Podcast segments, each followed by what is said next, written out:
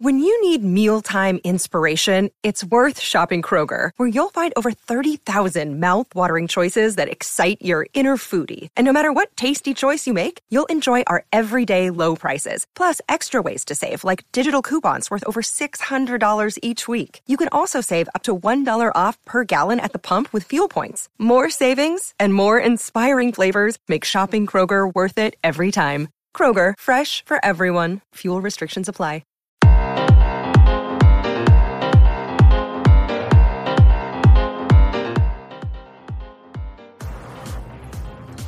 Ladies and gentlemen, boys and girls, it is that time of the week. It is Game Dev Unchained Podcast, the number one source for behind-the-scenes lifestyle information and interviews from game developers and game development in general. If you don't recognize this voice, I would like to take a moment to welcome you. This is Larry Charles, one half of this awesome show, and I always bring with me a guest. It's always random. It's never the same person.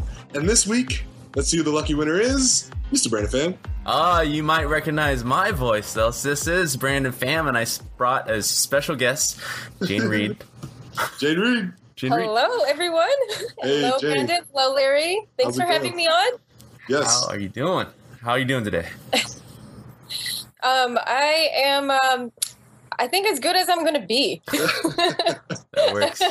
So uh, w- why don't you just kind of walk us through your resume, a little bit about uh, about your background to give our audience a yeah. Let the people know who, who who we're talking to, because like we know you're awesome, but they don't know you. All right. Well, um, I have my background over at um, Art Institute of Orange County. That's where I went to school. Uh, same one as Mister Larry Charles here, um, and Brandon Pham, and. Um, I uh, started my game dev career, actually, over at Blizzard Entertainment. Um, wow. I was a game master, which is, uh, if you know, those who don't know, it's just basically a fancy way of calling it customer support. Mm-hmm. So um, that was my very first gig in the game industry. Um, in order for me to move into, like, the creative profession, I did need to get more experience. So that actually lit a fire under me to, like, go out in the world and like test out my metal. Mm-hmm. So basically I started out my actual game dev career in console. Uh, my very first gig was over at Shiny Shiny Entertainment. Oh, um, Shiny. They are, yeah, best. They're probably best known for um, Earthworm Jim. Mm-hmm. Right. So um, yeah, I did like three D artwork for them, um, modeling, texturing and whatnot. Uh, so I was there for a little while until like the industry started shifting a bit and um, like a lot of company restructuring was happening and resulting in massive layoffs basically. So um, I was unfortunately caught in one of those like massive layoffs, and I found myself wondering how I'm going to be paying my bills um, with my game art and design degree.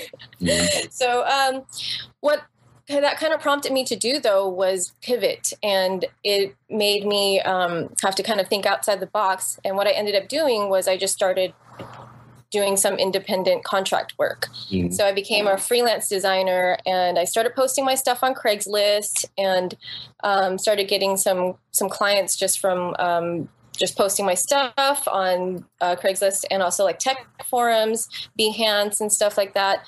And I actually got lucky and got a few gigs, and then some of them actually turned into repeat customers, and I was able to do this at-home business for about six years. Mm. Um, my uh, about a year into it, my husband, um, Crash, he was able to join me. So um, we ran this operation for, like, about, like I said, six years. And when we first started, it was really cool because, like, the iPhone one had basically just come out. Yes. So there was actually, like, a really big demand for graphics for it because, I mean, if you guys remember those early iPhone apps, the visual design for it was crude at best. Yeah. Oh, man, this is terrible. Yeah. Programmer art finally got its day. Exactly. Like, you know, one of the first games I played on it was like, roll the ball from the left screen part of the screen to the right part of the screen. Yeah, seriously. so, um, so yeah, I actually got a pretty good clientele, um, and we worked on all kinds of different projects. Uh, like I, my favorite one actually is called um, Period Tracker. So it's this app for the ladies. Oh, that was a punctuation. For the ladies. Punctuation app for the ladies. Yeah, so it helps us keep track of, you know, our monthly business. And yeah. uh, and actually, I can't say it's just for ladies because there was an, also a companion app that went with it. So it's for the males in our lives yeah. to kind of get a little bit of uh, clarity and help with what's going on. She says clarity and help. What I like to call it is heads up. Assistance. Yeah. That's another good way. No offense. Yeah, that's, oh. that, that's amazing. No. Yeah. And then after Period Tracker, you worked on a pretty interesting game, if I'm not mistaken. Right? There was a uh, something about a dog. What, what's going on there? Well, that was actually later on. Oh, okay. I'm sorry. I didn't mean to skip. I didn't mean to skip. Never mind. Go oh, ahead. God, Larry, let her tell her story, man. Be patient. Well, I'm glad Larry is excited about the, the dog app. So, so anyway, um, like I'll get to it, Larry. Don't worry. Okay, thank you. Um, so yeah, I got to be an independent contractor, like I said, and um, around the time that um, Maxim was born, our son, uh, we decided that we didn't really want to keep um, continuing with independent contract work, uh, just because it's it's not always stable. Um, it's got its ups and downs. So um, I felt I really felt like it would be better to get like a full time gig. So I ended up working at a software development agency um, in Newport and basically doing the same thing as I was at home, um, but this time I get to like have an actual nine to five and uh, a paycheck every other week, which was really awesome. And I uh, worked on cool projects with them too. Um, I would have to say the one that stood out the most for me was um, we did like this like fancy three D database app for um, Sony uh, for their digital uh, distribution mm-hmm. division.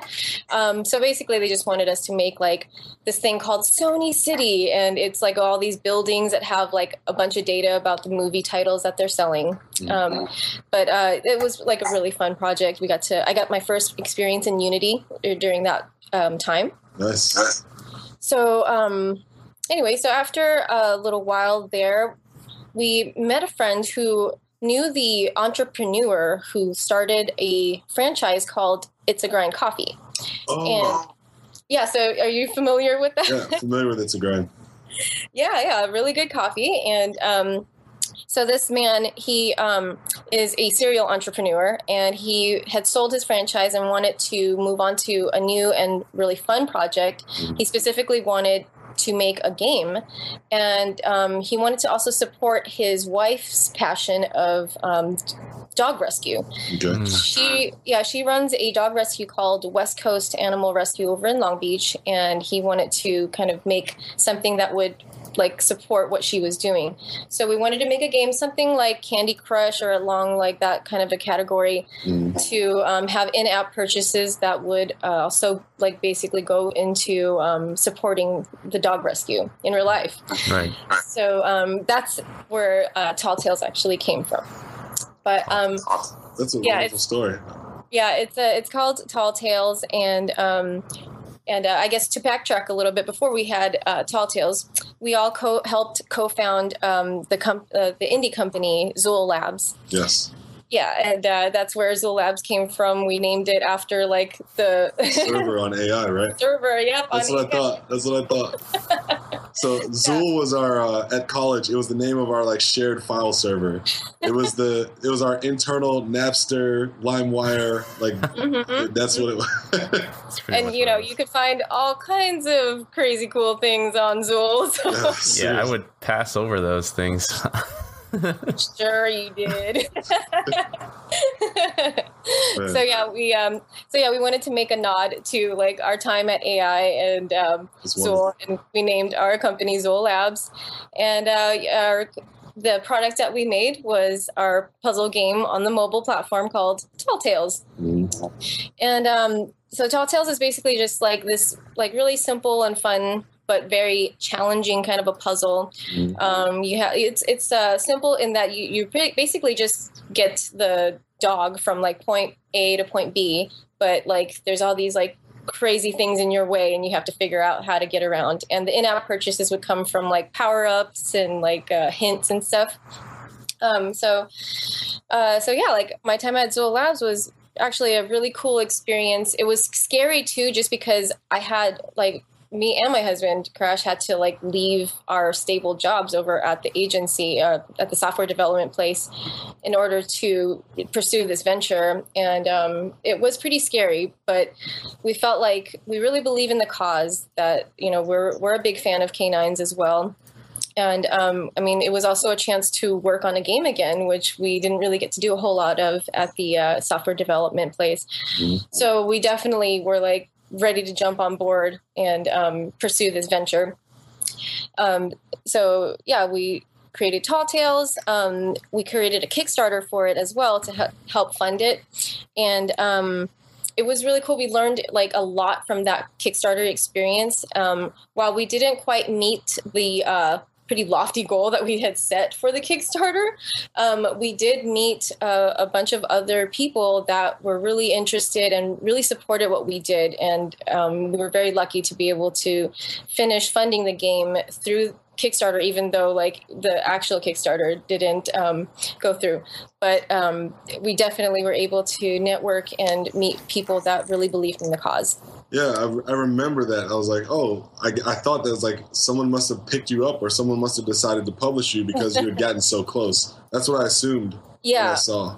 Yeah, definitely. We had um, we we got so close to the goal, but that was definitely a lesson because, like, if we were to do it again, we would definitely like split the goal up into like smaller and more digestible milestones instead mm-hmm. of having like one big lofty goal. But for all of us, it was like a new experience. Like Kickstarter was totally new to all of us, and we had never tried running a campaign before. So, um, as I was saying, like it was, it was a, quite a learning experience for us.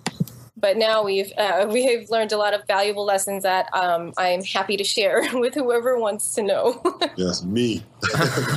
I want to know.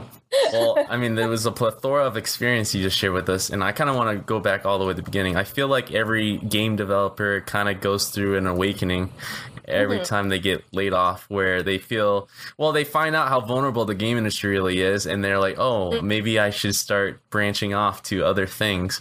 And I feel like every developer that I've talked to that have been through a, lay- a layoff, they really go through like a life-changing experience. Uh, although I don't wish it on anyone, I do see the benefits of having an experience like that and being able to bounce back, because it is a sink or swim for the sake of a longevity of a game developer. So if we go back to that time and uh, just kind of walk us through, you know, your your your thoughts of, um, well, obviously you stay within the industry, but did you have thoughts of going out and leaving it for good or switching careers um. altogether? Yeah, I mean, I mean, when we were at the um, software development agency, that was kind of like our departure from the game industry for like, uh, I think I was there for about two years. And um, during that time, I really didn't work on a whole lot of games. I worked on some concepts for like, like I think one or two um like titles that were kind of more experimental, mm-hmm. but like the, the agency was very like, um, they wanted to have like safe projects. So most of the yeah. projects there were like medical um, database apps or like mm-hmm. uh, some kind of a content management system for like lawyers or something. so, so it's definitely more projects that's like not so much of a passion project, but they'll definitely pay the bills. Yeah. Yeah. So, um, so yeah, like, yeah, I did depart from um, games for quite a while, and I definitely missed it, which was why when we were prompted to pursue the indie company at Zool Labs, I was definitely ready to like jump and try it out. Did you have prior experience uh, in any of the entrepreneur stuff, or was it just learning as you go? Yeah, was this your first business or? Yeah, that was my first like indie company that I helped co-found. Um, and uh, my my when I was doing independent contract work, I was basically learning as I go. Um, I, I didn't really know like even how to like charge what, how much to charge. Like that was one of the big mystery questions that I was like trying to figure out, like, how do, how do I even know like what to charge or like, you know, where do I find clients? I, I, it was definitely, um, uh, like a bit of a, I don't know. Like, I felt like I was shooting in the dark, you know what I mean? Right. But um, how I, I, I figured it out was just by a lot of trial and error. I would just kind of post my stuff and um, just talk to people and, and see what like the current market was like, what other designers were charging. Um, so I did a little research on like like salaries and hourly rates for um, freelance people. And then also, like, I wanted to figure out, like, okay, well, where would I find clients? And I definitely uh, had a lot of luck in the tech forums, because one of my gambles was, I think it's going to be people that are technical who don't have design skills, because mm-hmm. at all the design forums, I didn't, you know, nobody needed my services because all the people on it were designers themselves right, right. for jobs as well. so, um, sure. Yeah, I yeah, went to all smart. the tech forums. Yeah, and like, and I got actually got some um, hits from that. People just would kind of randomly uh, contact me. But I would say to like the the listeners out there who are considering doing this and you want to post your stuff, um, don't expect responses right away, because like I would have people contact me like two years later after I made the post. You know, like, hey, uh, do you still do iPhone graphics? And I'm like, wow, okay, that was. That was like two years ago. So uh, you can't I'm, expect instant results. I'm here responding to your iPhone three advertisement. Well, that's the thing about the interwebs, right? When you go on the internet and you post something, it's there forever, which is a good thing because it's all reoccurring advertising. Mm-hmm. But at the same time, like, it's hard to get started. If you, if I were to go out there and wanted to start a business and looking for clients, it's so big and it's so vast that yeah. uh, it's hard to get very specific on where exactly where to start. You know, too many choices. Yeah, yeah it's, it can be very overwhelming. so, so yeah, that's um, that's how I pretty much uh, got started with the um, independent contractor stuff. And um, yeah, and with the indie company, like I said, it was uh, we actually met the entrepreneur through a friend, like within our network. Mm-hmm. So um, it was just, I feel like it was dumb luck that that happened. So you know, sometimes that could also happen as well, and you never know. And uh, it was, it's definitely a risk that, like, it's up to you to make to to take. But I definitely don't regret doing it. When you're interfacing with clients or uh, potential clients, what what are the pitfalls and, and warnings you would have for people out there? Like, I mean, obviously you would have to start drawing up contracts and set terms. Yeah. And I don't even know. Like, I think there's a certain language you got to follow instead of like a one sentence, please give me my money by the end of this. Like, how, how did that go about? Um, well, what I did, because I, you know, I don't have any experience in like legal paperwork or anything. I mean, I was an art major. So um, what I did was I just went um, on the interwebs and found some existing independent contractor um, contracts, and then just kind of reviewed them and changed the places where they would apply to me. And then I kind of started from there. It was a, a nice starting point for me to just have some kind of a contract. And then as I was going, um, I was learning that, like, okay, I should amend these parts so that it includes like revisions, like how many number of revisions I'm willing to do for free before I'm like, okay, now you're costing me more money. Yeah, you're taking advantage. Like, yeah, because you will come across clients that don't understand how freelance works. Uh, so, Jane, in working for yourself and starting your own company, like, it's cool when you're by yourself and you're making contracts for just you. But mm-hmm. I believe, didn't Zool Labs, you guys hired a couple of people, right? So mm-hmm. I guess that would have been a, a new experience as well, like bringing on a new employee. Do you contract them? Do you hire them to the company? You know, so what was that experience like when you knew your company was ready for growth and ready to bring in new employees? What new lessons did you find there? Um, well, the lessons for... For the indie company, I, I actually didn't have to do a whole lot of the hiring process myself, since okay. we had actually a team um, to to take care of that for us. And we did end up hiring most of our friends uh, from A I. so um, funny how that works.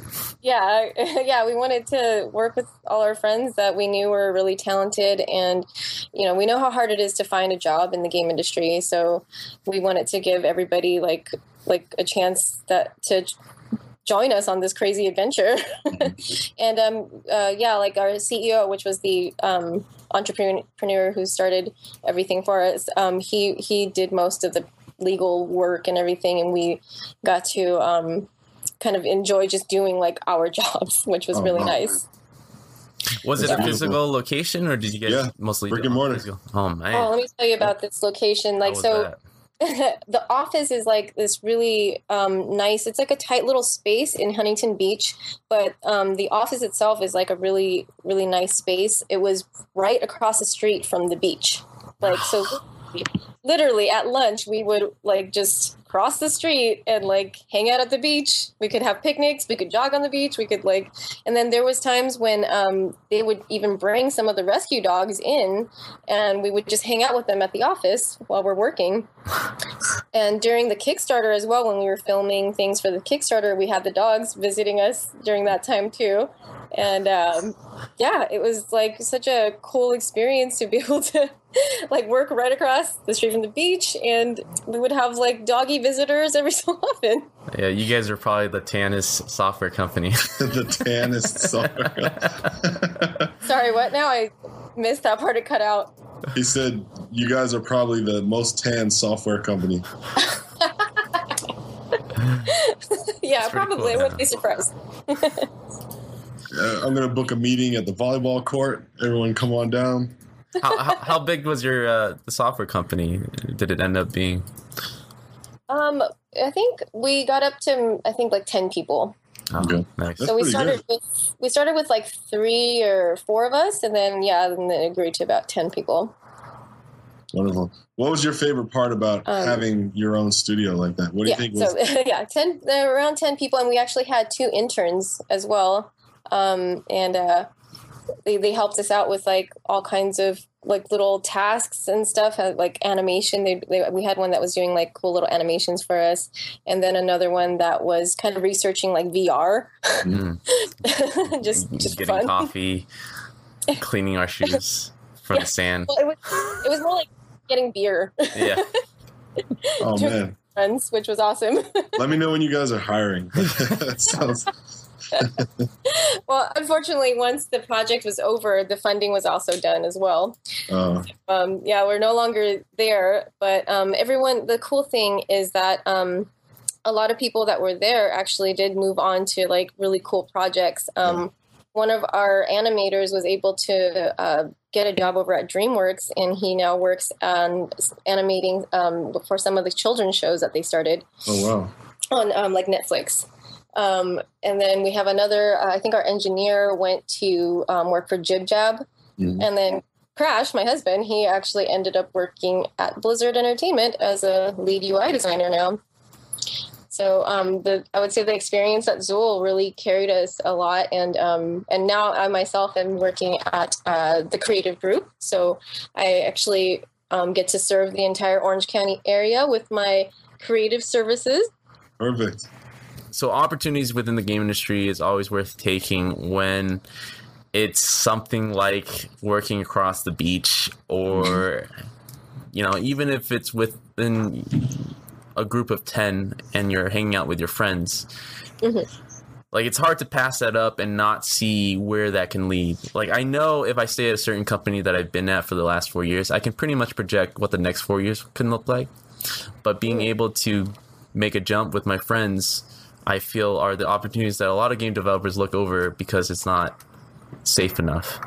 And I, it yeah. feels like you don't regret any of the things that you've done, obviously. No, no, definitely not. I mean, we weren't expecting the office to be right across the street from the beach. Like, we didn't even expect actually an office because um, our initial plans were to kind of like do a satellite company where we all work from home on our free time and just um, like, you know, partake in the project whenever we can.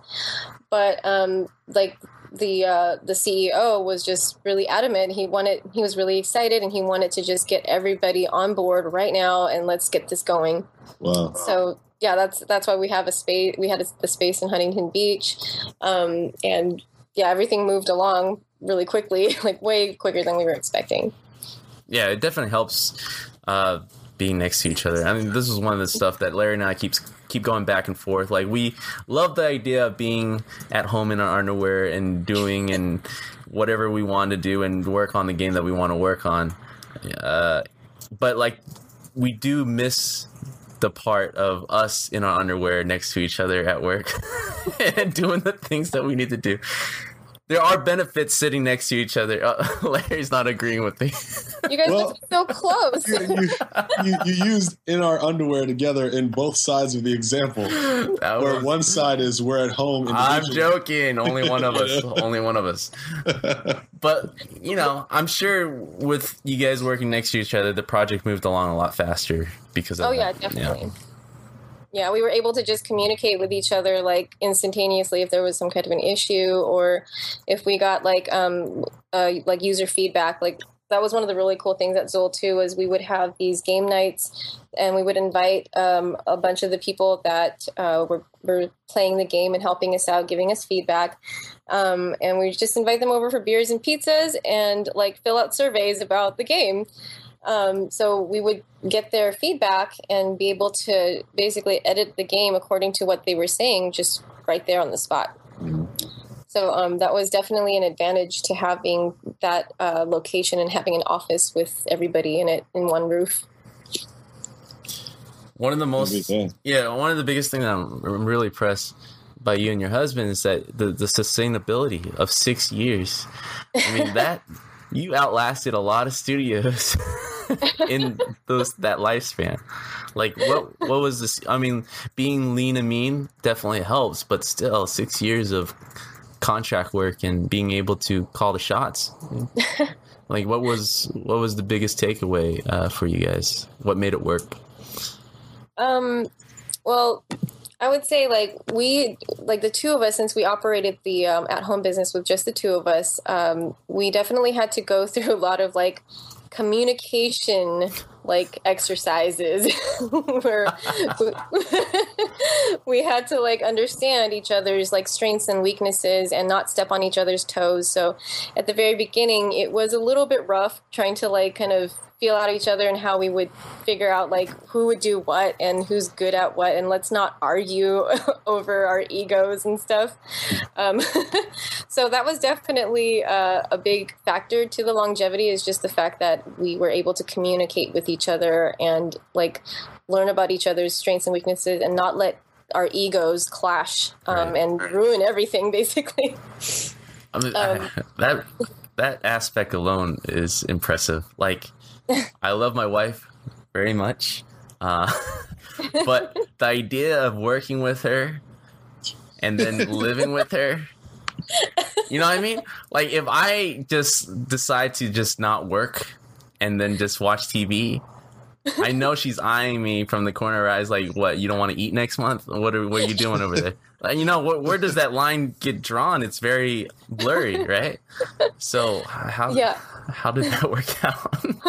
Well, obviously it worked out, but I mean, like, th- there must have been some kind of crazy back and forth. Uh, yeah, I mean, yeah, in the beginning we definitely had to figure out, like, what are our work hours and what are our play hours? Because we, like, definitely were playing a lot of World of Warcraft too. and, and we wanted to make sure that, like, we didn't just play WoW through all of our project due dates. So organization was be- definitely a big part of it, like um, making sure that you have, like, your projects in line and, like, knowing when their deadlines are and setting clear expectations for each of them before you go and do the fun playtime stuff. Mm. Um, yeah, that that was uh, definitely a big factor to it. We actually just went old school and had, like, an Excel sheet with mm-hmm. our projects listed and due dates and then just the calendar next to it. Um, but that was also developed over time. We were, we had to, you know, like, kind of do trial and error and be late a few times with our clients before we were like, oh, yeah, we need to, like, really get our shit together. Oh, can I say shit? I don't know. You yeah, definitely say shit. Yeah, it's, it's fine. All right. Yeah, so, um, yeah, definitely we had, there was a bit of a learning curve there too, and having to have discipline, um, like, build over time, that was definitely uh, important for, for being able to run an at-home freelance business. Mm-hmm. Would you do it again? Oh, yeah, I definitely want to do it again. um, I'm just trying to figure out the angle now of like how we can get it to work, because um, obviously the market is not what it used to be. Mm-hmm. Um, like like mobile and I like uh, just mobile graphics and apps and stuff. The development of um, the software is now like pretty much taken over by agencies, mm-hmm. um, where it, uh, the client can, can just come and say, I want to make this app. And then all the technical and graphical and all their marketing needs and everything are just kind of all under one roof. Mm-hmm. So it's much more co- uh, convenient for the customer. So, um, and plus I have been doing mobile and U I and work like, like that similar type of work for like the last almost ten years. So I am um, looking to kind of pivot again. Yeah, I, I, that that kind of leads into my next question. Like seeing the market now, and you guys were kind of on the bleeding edge uh, when you guys decided to go go on your own. But if you mm-hmm. look at the market now, uh, without your experience, right? I, I think having all your experience helps. But like, if you were mm-hmm. to do it now, what would be so different about yeah, the market? Yeah, definitely helps be, a lot. Yeah, definitely helps. Just kind of knowing, like, um, I don't know, like where where we came from, and then yeah, like I mean, I can't even really say like I know where it's all going, because the mobile like industry is changing so quickly yeah. and evolving that. Um, I and I haven't actually now now I haven't actually worked in mobile for um. like a few years now. So um, it's probably changed considerably in like the year and a half or two years that I haven't been in it. When we were working at the um, mobile app de- development place, like we had to have like the newest phones, yeah. but it's like, now it's like, oh, okay, I'm not even going to bother. Now I just have like a basic phone, which would be like blasphemy if you're working in the mobile industry. So, Jane, what would you say is one of your most proud moments or biggest accomplishments in the last six years of uh, development?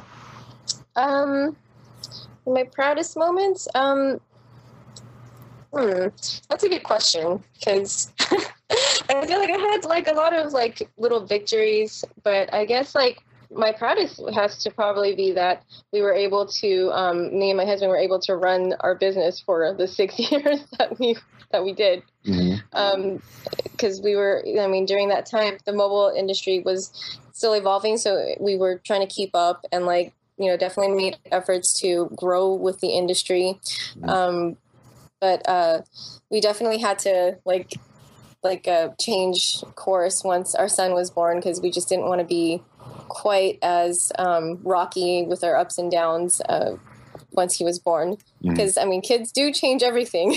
And um, I would say he he alone, my, my son Maxim, is my proudest accomplishment so far. Because he's, he's an amazing little kid, and he's actually a really good gamer already, and he's only six years old. He is. We uh, I had a nice little talk with him about Overwatch, what his favorite characters were, and we were going to play together. That kid is ahead of the game. Yeah. Um, but I mean, in terms of like uh, the projects that I worked on, I think probably like I, I'd have to say Period Tracker is probably my proudest project that I've done so far. It's one for the that. ladies. I mean, I know you guys will have a different perspective on that, but you know, it's one for the ladies, and it's definitely one of the apps that I saw the most visible improvement in once I, you know, helped um, improve the product with mm. uh, the visual graphics and stuff. They um, they went from like a nobody Um, app to the, one of the top ten in the health and fitness category on wow. the uh, iOS App Store, at least from from what I heard last. So, um, and then afterwards too, it was really cool seeing like a bunch of copycat apps come out after, and they were like basically making like a lot of the carbon copies of my features that I created in there. Yeah, how does that make you feel to see so much flattery, quote unquote? um. I think, I mean, it was, it felt really good to be able to make like something that um, a lot of people are able to enjoy, and, and it's helpful to their lives. I mean, it's definitely helpful to the ladies, and whichever one of their, their men were also um, on the companion app. Mm-hmm. um, yeah, it was, it, I, I definitely enjoyed um, being able to create something that, uh, that so many people can use and find helpful. See, you can only say that when you're a success. If you're being coffee right when you're about on your climb, it hurts. It hurts, especially on the Apple iStore. It really is the Wild West on there. It's like there's yeah, no protection. There's there's no dignity and there's no integrity, is what I'm seeing. Right? Like, look at Flappy Bird. Flappy Bird was by itself all those like for I think the greater part of a year before it was publicly announced that the kid was making seventy thousand dollars a day yeah. on a game he made himself in like a weekend. As soon as that was publicly known, then it was Flappy Drake, Flappy Taco, Flappy, you know what I mean? Like Crappy Bird and like all the, like it just, the, the, the floodgates were open. All the copycatters showed up trying to get some of that Flappy Bird money. Yeah, yeah, that's true. Yeah, I definitely heard about Flappy Bird and it was just unbelievable. Especially for us, like we were like, we have been working in this industry for years now, and this kid just comes up with this like super simple game and makes like seventy K a day. Like, a day. That is unbelievable. A day. That, there's a lot of people who are jealous, but then there's a lot of people who just straight said, well, F it, Apple doesn't care. As long as I don't make Flappy Bird, I can make an app. It could be like so close to infringing, and they'll let me do it. And I will sell, you know, seven thousand a day instead of seventy, but I'll make my money. Yeah, I mean, seven thousand a day would still be, you're set. Yeah. So uh, speaking of which, I've got this game idea. It's called Tracky Bird. It's, uh, I was just kidding. It's, it's Flappy Bird, but using gravity. You're just jumping over hurdles. It's the same mechanic. You're just jumping over hurdles. That's it. Yeah, it sounds like um, it sounds like being an independent contractor. Uh, yeah, am I am I going to be a hit, Jane, or no? All right, so I got a serious question for you. There's a lot of game developers right now, and we always kind of ask this question to a lot of guests to get different perspectives on the same thing. But Game Dev Unchained is in the spirit of, you know, making people aware that there are different revenue streams out there. You don't have to be tied to your job, especially if you don't like it. You know, and we're not trying to promote people quitting. We're just trying to promote independence. Uh, so. As a game developer right now, um, who has spent a lot of time in the industry, how do you feel about that moment where you're like, okay, now is when I need, like, a lot of people want to do it, but they're scared or they excuse themselves into staying, right? What about those on the fencers out there who are have ideas or like, man, if I could just do this, I would be rich. Or if I could just, you know, get an engineer who can help me make this game, we would be legit. We'd be set. But since I don't, I'm just going to keep going to work every day. How do you how do you feel about those like on the fencers, like who aren't willing to chase the dream or at least give it a shot? Do you have any advice for those guys or girls? Um, well, I would say that like I mean, it, especially if they've never tried um, before, like mm-hmm. definitely try it out. And I would start out by um, networking, mm-hmm. uh, going to meetups. Like that's what we did a lot too. When um, we were on the, in the indie company, we would go to a lot of different like tech meetup groups and you would just meet like a lot of other um, people who are interested in the same thing as you are, being independent and um, striking out and trying out your own thing. Mm-hmm. And um, you a lot of times could meet some like angel investors there or um, other people that like like you were saying, like if you're if I could just meet an engineer or something that'll help make this thing for me, then those are the ways that you would meet those engineers or other team members that you need that would complement your skills. So I would say, yeah, like you um, at least try it out and you don't have to leave your job in order to go to these networking e- events. So it's a pretty safe bet to like try it out and always like also check forums and um, different uh, websites of the places that um, like you're interested in or the types of work that you might be interested in, just see what's out there and read other people's stories about how they got started. Mm-hmm. So I found that really helpful when we were doing like our own thing as well. So besides from the Kickstarter campaign and you found uh, a partner pretty much from that, did mm-hmm. you guys ever look into angel investment as a primary way of funding your side business or your primary business? Um, well, we haven't done a whole lot of like the, like angel investing and everything ever since then. Um, just because like, uh, I pretty much like, right after Zool Labs, like um, Crash has already had already been uh, interviewed at Blizzard, and yeah. and yeah, he was like hired at Blizzard, so I didn't have to worry about it. mm. And then um, and so that actually left me time to be able to spend uh, the last. Um, year or two with Maxim before he started school, uh, and I was able to be a mommy and a wife. Uh, it's it's I mean, honestly, it's pretty hard to do that when you are doing these ventures because they are very all-consuming. Um, if if uh, you have a lot of like family responsibilities, then going to all the meetups and like networking and looking through all these forums and getting all these ideas outside of your job, that's going to take so much of your time. So um, it was re- it was really nice that after our indie company, we were able to um, get get a job that was able to su- support our lives, at least for a little while, to um, have me like spend time with our son. Because, I mean, the first five years are so important. So I, I really wanted to be there for my, my son.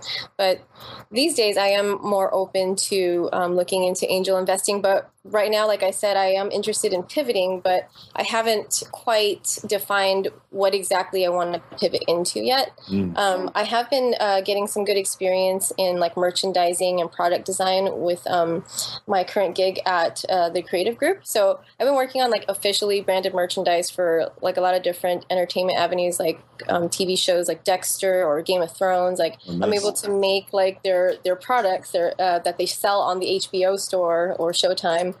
Um, so I, I, I might be interested in that. So I'm trying to do my research and due diligence before I kind of leap into my next thing. Okay. That's fair. That's fair. Yeah. So Jane, who would you say was probably one of the biggest benefactors, I guess, in educating you and your team on, you know, being a business, getting things going? I know you kind of mentioned your C E O early on, but was he there the entire time, or was he like correspondence, or I guess, what was it like working directly with a V C who brought not only the financial resources, but the experience resources? Um, it was definitely uh, really helpful. Um, we were able to, I feel like, accomplish so much more in the like small amount of time that we were um, working with the company. So um, yeah, it was it, it was definitely nice having someone who had uh, entrepreneurial experience and um who had already like started up his own thing and was able to like market it and sell it and everything. Um, we definitely learned a lot. Um, but I think what, uh, what, I guess like what he could have, I guess, learned, um, himself more, or I can't even phrase it right right now, but he was not very experienced in the game, um, industry arena. Mm-hmm. Mm-hmm. And how to market and um, start up like a game company. Mm-hmm. So um, that was the part that was a little harder and more of a challenge for us because um, we had never like actually started up an actual game company ourselves as well. Like when we were doing our freelance stuff, it was mo- mostly like mobile app development and also mobile games. And it was like like we're indie people also working with a bunch of other indie people. um, so it was just very different um, because when you start up a game company, you have to have like these um, was it contingency goals to like after you develop your project, if you want to keep developing and keep making games, you have to have like funding in, like continuously in place and plans for that and marketing, and you have to like really define your audience and everything. So I think that was the part that we were a little lacking in. Um, in knowledge and experience because uh, none of us had really had that experience mm. of starting um, starting like an, an actual like game company that could possibly like sustain itself. Mm. Man. If that makes sense. Yeah. yeah, I mean, that's definitely one of the challenges. Yeah, I mean, that's that's a that's a whole job by itself, just being uh-huh. there, marketing, and finding uh, constant revenue. Yeah, definitely. Yeah. Uh, but, like, I- I'm really interested. Like, you guys kind of struck gold by finding a V C that obviously liked your work enough to, to pitch you this idea that really fell in line with what you guys believed in and got a nice place across the beach and started working. Like, was that as simple as it sounds, or was there more negotiations to get to that point? Um. Well, it, there was, uh, yeah, there's definitely um, negotiations to, like, even get the office and everything. But um, it was really helpful that, like, our entrepreneur just knew, like, some uh, some really helpful people that, that like, this office space was actually, like, one of his friends, um, mm. like, extra spaces. So, like, we were able to rent the space at kind of more of a reduced cost. Mm. Um, so, like, I would definitely say, like, networking and, like, using utilizing your connections, utilizing your resources, like that's um, that's such a, a helpful thing for um, an indie endeavor like that. Wow. Uh, okay, my question then is, was he an angel investor or was he a V C? Did he say, all right, I'll give you this money and we're going to be looking for X percent of this company? Or did he just say, hey, I believe in you, take this, do your best? Um. Well, he was uh, he was kind of like um like a hybrid for us. Like okay. he he would basically um, fund whatever he was able to fund, and then um, then he, we wanted to try to get the rest of the funding from the Kickstarter. Gotcha. Um, and then uh, and that since the Kickstarter didn't um, like complete, we we did uh, we were able to find like the other people that pitched in and was able to help us like get over the edge, so he wouldn't have to like like pay for everything because gotcha. it's, it's such a heavy endeavor. Mm-hmm. Was it through your own connection, or was it a combination of yours and his that closed the gap for, for the rest of the funding? Um, yeah, I would say like a combination of like all our connections and then also like the people that um, that found us through Kickstarter. Uh, they had like a real passion for pets and and dog rescue. Mm. Um, so they they really wanted to see the project be complete. Gotcha. So they were motivated. Yeah. yeah. Ex- extended Kickstarter, which uh, surprisingly not a lot of people talk about. Like after a Kickstarter, if it's gets, getting close to the goal, I, I imagine the, the funders still can reach out to the creators in some capacity, right? Mm-hmm. Yeah, I think um, for them, since we weren't really handling the finances, they, I think from what I was hearing from um, their end, like they did strike up a deal to like, you know, um, be able to sponsor things, or like they would get a percentage um, of like, uh, I don't know, like either promotion or advertisement or whatever. Um, but yeah, they, they definitely would have perks, you know, with the game and everything. And we also even offered to um, create their dogs into the game. So there are some of their dogs in the actual game. Oh, nice. They really like that idea. They like, you know, they put, they showed it to all their kids, and yeah, it was, it was pretty, it was a pretty big hit for them and like their families and stuff. Yeah. And that's, I would imagine it's a small amount of work. Not, I mean, not a huge undertaking as far as like, hey, here's one hundred fifty thousand dollars. Oh, great. Here's your dog. Yeah. That's a good trade-off. It's awesome. Yeah, that, that would be a lot of money. But, um, I mean, once it's all like, you know, the multiple people chipping in, like that was definitely helpful.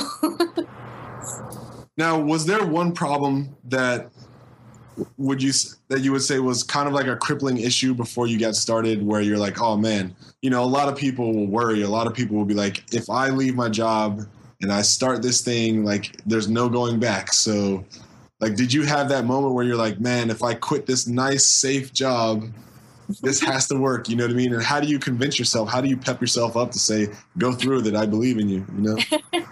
um, yeah, we definitely went through that when we were uh, leaving the, the app company for um, Zool, because, you know, we had no idea if this dog game was going to like be a success and be able to sustain our living mm. and all that. Um, and we definitely talked to like our friends and families, and we're, we asked like, what, what do you guys think? Like, does mm. it sound like something we should try to pursue? And we definitely got people like two of, Of course, both sides, right? Like yeah. we had some people that were like, yeah, well, you have like a pretty good job right now. That's like a nine to five and constant income. Like I wouldn't leave it.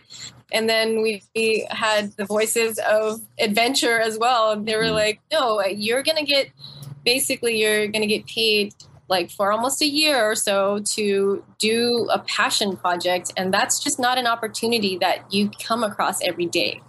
So, um, you know, the people that were the voice of adventure definitely kind of were louder for us, I think, because I, I felt that they were right. Like, this isn't an opportunity that you can come across every day. And, you know, life is about, you know, carpe diem, right? So mm-hmm. we we wanted to just just do it, and whatever comes would come. And definitely was not something that we regret, because like I was saying, like most of us actually got to like really good positions afterwards, because I don't know if it's because the employers think that um, like we we took a risk and did all like this this endeavor.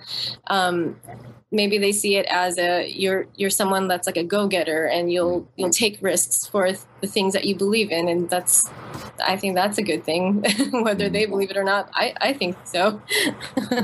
Yeah, I mean, there's definitely more that you bring to the table than the average game developer who's jumping job from job, right? Uh, there's a lot of stuff that you can put in and and grow into for, for a higher position at, at a certain company. I think a lot of companies do like that. I know Valve definitely looks for employees like that. They look for like the top modding guy. They hire DigiPen students from Portal. Like, they look for candidates like that, and they see that there's a lot of value that they can add potentially to the company. Moneyball. Moneyball.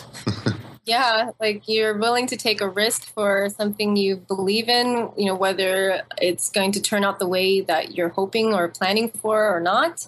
Like, it's, I think it does say something about, like, you as a person. Well, Jane, you still there? Yeah, I'm still here. So, we're about at that time where Brandon and I just be quiet and we tell the guests, thank you so much for being a part of this podcast, for giving us an hour of your time. Now, we'd like to give you a little something. You want to know what it is? What is it, Larry? What is we it? are going to give you our entire audience for up to about two minutes to tell them anything you're excited about, something that you're working on, promote something, shine some light in an area that needs to be seen. The floor is yours, Jane Reed. um, wow. Uh, it's, it's, it's a little overwhelming for me. um, I I think what I want to say is I want to wish everybody the best of luck on um, their indie endeavors. Um, I you know I really fully support people that would take the risks to try something that they believe in, or just anything that makes you feel alive. Um, and uh, And, you know, a lot of these dreams and a lot of these accomplishments I wouldn't have been able to do without the support of my friends and family, and especially not without the support of my husband, Crash Reed, um, and my son, Maxim, who is my everything. And he drives me every day to just be the best that I can be. Um, in all of my roles in life as um, as an artist, as a mother, as a wife. Um, and, uh, yeah, I just wanted to, um, hopefully share these lessons that I've learned with all of your wonderful listeners, and hopefully they, uh, they can take those lessons and get even further than I did. Wow. Jane, thank you so much. That was actually one of the better send-offs, because it was, oh. yeah, seriously. Thank um, you. No, thank you for being a part of this. Uh, you know, I always love seeing you, and I love seeing how big Max is getting. Awesome kid. His kung fu is on point, by the way. And, uh, you know, we got to get Crash to come hang out on here one time. But for now, Jane, thank you very much for being here. Mister Brandon Pham, good to see you again. But since no one else is talking, I'm Larry Charles. Good night. Brandon Pham, I will see you next week. Thank you, guys.